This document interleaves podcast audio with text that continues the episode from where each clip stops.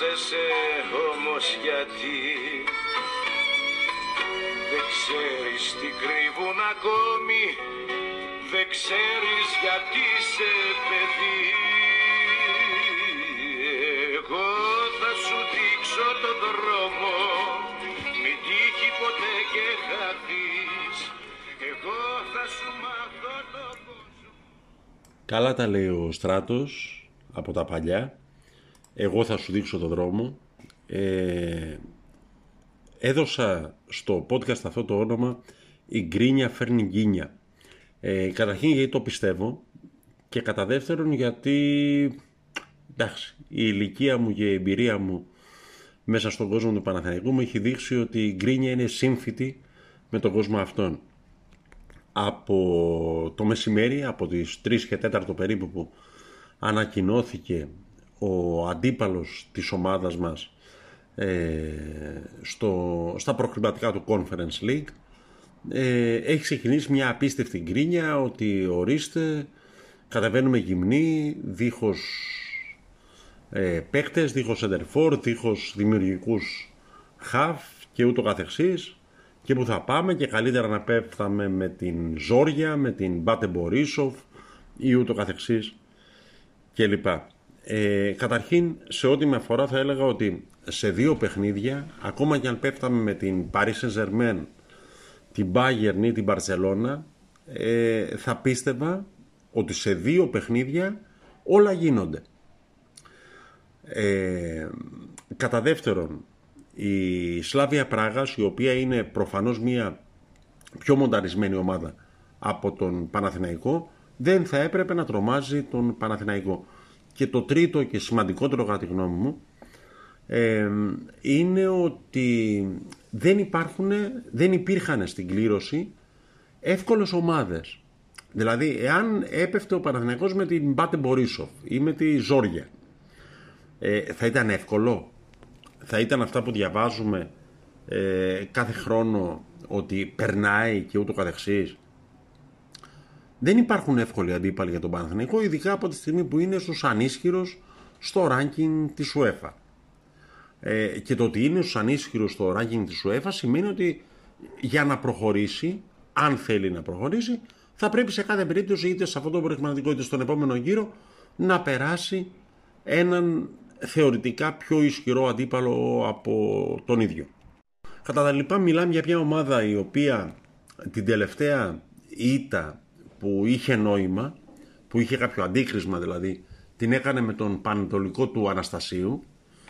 Ε, δεν μετράω, το έχω ξαναπεί την ήττα που έκανε ε, στην Τούμπα με τον Μπάοχ παίζοντας με τα δεύτερα και δίχως ουσιαστικό αντίκρισμα ε, μια ομάδα που σε όσα μάτς έπαιξε στην περσινή αγωνιστική περίοδο με τον Ολυμπιακό δεν έχασε. Ε, μια ομάδα που δεν έχασε στα play-off κόντρα σε ε, ΠΑΟΚ, Άρη και ΑΕΚ. Ε, μια ομάδα από την οποία σε τελική ανάλυση τα πάντα και στις αναμετρήσεις με την Σλάβια Πράγας αλλά και στο εξής, ε, τα πάντα εξαρτώνται από την ίδια. Ε, το πιστεύω και όλοι οι γκρινιάριδες του κόσμου να μαζευτούν κάτω από τον μπαλκόνι μου ε, δεν θα με κάνουν να αλλάξω γνώμη. Ε, ο Παναθηναϊκός αυτή τη στιγμή και στα φιλικά που έδωσε στην Αυστρία και πενταρχόντας σε δυνατές ομάδες όπως είναι η Leverkusen και η Καταριανή και ούτω καθεξής ε, μόνο ότι πέτυχε και είναι αλήθεια ότι αυτό είναι αποκαλυπτικό κάποιου τύπου δυστοκίας όλο όλο ένα γκολ και αυτό από πέναλτι με τον Αϊτόρ ε, δεν δέχτηκε γκολ και δεν δέχτηκε και φάσεις ε, η εμπειρία που έχουμε είτε ως Παναθηναϊκός είτε ως ελληνικές ομάδες από τους δύσκολους αυτούς για όλους γύρω των προχρηματικών είναι ότι ε, ότι προχωρούν, κερδίζουν οι ομάδες. Δεν γυρδίζουν ούτε τα φαντεζή σύνολα αυτά που έχουν στηθεί με πολλές μεταγραφές ε, ούτε οι μάγοι των πάγκων ούτε τίποτα άλλο επικολυρικό από ό,τι θα μπορούσε κανείς να φανταστεί. Κερδίζουν οι ομάδες. Ο Παναθηναϊκός τουλάχιστον από όσα έχουμε δει και στα φιλικά που έδωσε αλλά και ό,τι μεταδίδουν τα παιδιά που παρακολουθούν την προετοιμασία από κοντά ε, είναι μια ομάδα που εξελίσσεται, προχωράει κάθε μέρα ένα βήμα παραπέρα. Δεν φοβάμαι τη Σλάβα Πράγας. Ε, προφανώς θα ήταν καλύτερα εάν είχαν ενταχθεί οι τέσσερις κατά τη γνώμη μου παίκτες που χρειάζεται η ομάδα, δηλαδή ο Center For, το δημιουργικό Half και τα δύο Extreme που θα ήταν ε, ανάμεσα σε πρώτη και δεύτερη επιλογή, δηλαδή θα βάζαν έναν ανταγωνισμό στον Αϊτόρ και τον Παλάσιος. Ε, δεν έχει γίνει ως τώρα. Ε, ο Γιωβάνοβιτς το είπε και ο ίδιος εχθές στη συνέντευξή του ότι ναι καλό θα ήταν να είχαν έρθει αλλά τι να κάνουμε έτσι είμαστε εμείς, έτσι είμαι εγώ, έτσι είναι η ομάδα, έτσι είναι το κλαμπ, έτσι είναι δομημένο το σύστημα. Ε, το ψάχνουμε λίγο παραπάνω αναζητούμε έναν παίχτη που θα ταιριάζει στο σύστημα που θα ταιριάζει ε, τα χνότα του λίγο με τα δικά μας χνότα και ούτω καθεξής. Ε, το ξαναλέω δεν φοβάμαι το ζευγάρωμα με την Σλαβία Πράγας γιατί έχω εμπιστοσύνη στην ομάδα. Ε, και νομίζω ότι εκείνο που περισσότερο από κάθε τι άλλο χρειάζεται ο Παναθηναϊκός αυτή την περίοδο είναι εμπιστοσύνη. Μιλάμε για μια ομάδα που το τελευταίο της ευρωπαϊκό παιχνίδι το έπαιξε το 2017 με Ουζουνίδη στον πάγκο.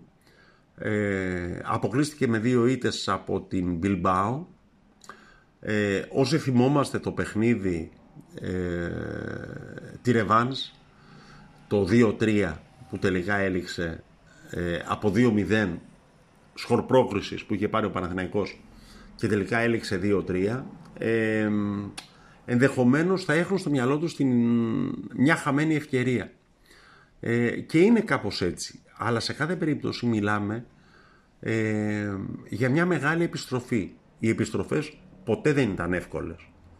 Ε, και η επιστροφή του Παναθηναϊκού στα ευρωπαϊκά παιχνίδια και στις ευρωπαϊκές διοργανώσεις εκεί που ιστορικά και έχει κατακτήσει να ανήκει ε, δεν θα είναι εύκολη αλλά ας μην μας τρομάζει. Ε, ας δείξουμε λίγο περισσότερο πίστη στους ανθρώπους που δουλεύουν ε, για να βελτιωθεί ο Παναθηναϊκός. Το Γιωβάναβιτς πρώτα και κύρια, όλο το team, τους παίκτες που υδρώνουν στο Πήλιο, στην Αυστρία και ούτω καθεξής, έτσι κι αλλιώς τον Αλαφούζο που όλοι βρίζουν, ε, είτε περάσει ο Παναθηναϊκός είτε δεν περάσει, ε, πάλι θα το βρίζουν. Είναι κάτι σαν έφημο. Κάτι σαν το αρνί του Πάσχα. Ε, άρα στην πραγματικότητα κανένας έχω την εντύπωση δεν παίζει το κεφάλι του.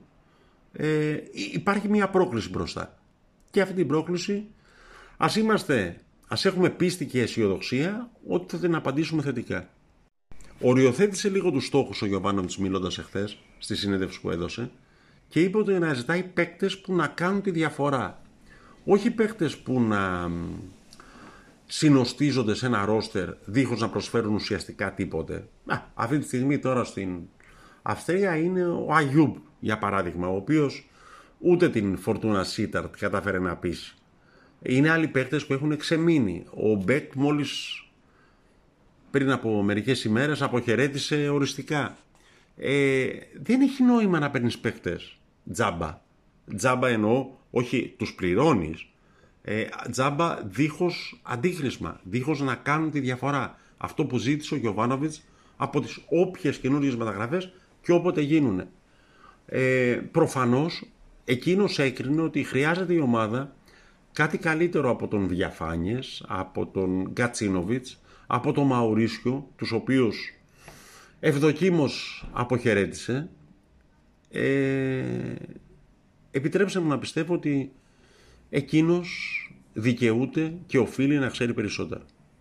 Πολλοί αντιπαραβάλλουν ε, το τι συμβαίνει με την ομάδα του μπάσκετ που είχε μια ψιλοτραγική χρονιά πέρυσι ε, για την ακρίβεια δύο ψιλοτραγικά χρόνια στη σειρά ε, και έχει ήδη προχωρήσει σε έξι μεταγραφές δηλαδή Ε, Καλαϊτζάκης, Λί, Βόλτερς, Γκιντάιτης, Γκριγκόνης, Άντριους και ούτω καθεσής. Στο μπάσκετ είναι πιο μετρημένα κουκιά τα πράγματα. Ε, είναι πιο ευδιάκριτη, πιο ξεκάθαρη και περισσότερο δεδομένη οι στόχοι ε, τους παίκτες που οφείλει μια ομάδα που θέλει να έχει φιλοδοξία στην Ευρωλίγκα να αποκτήσει ε, είναι λίγο πιο απλά τα πράγματα από το ποδόσφαιρο όπου το πουλ από το οποίο επιλέγει κανείς ε, μεταγραφές ε, είναι σαφώς πολύ μεγαλύτερο. Επειδή αρκετή κουβέντα έγινε και για τον αρχηγό της ομάδας του μπάσκετ, τον ε, Ιωάννη Παπαπέτρου, ο οποίος μετά από τέσσερα χρόνια στην ομάδα αποχαιρέτησε για χάρη της ε, Παρτιζάν, ε, να πω ότι παικτικά, αγωνιστικά, προσωπικά δεν το καταλαβαίνω. Αλλά από την άλλη είναι δικαίωμά του. Ε, είναι δικαίωμα το οποίο έχει κατακτήσει γιατί από όσο θυμόμαστε ε, αυτά τα τέσσερα χρόνια που ήταν στην ομάδα κατέθετε κάθε στιγμή τον καλύτερό του εαυτό. Είναι δικαίωμά του να κάνει κάτι ακόμη κι αν ε, στα δικά μας μάτια είναι λάθος. Ε, εγώ δεν θα είχα καμιά λογική να φύγω από τον Παναθηναϊκό και να πάω στην Παρτιζάν. Ακόμη κι αν στον πάκο της Παρτιζάν κάθεται ο Ζότσο Μπράντοβιτς.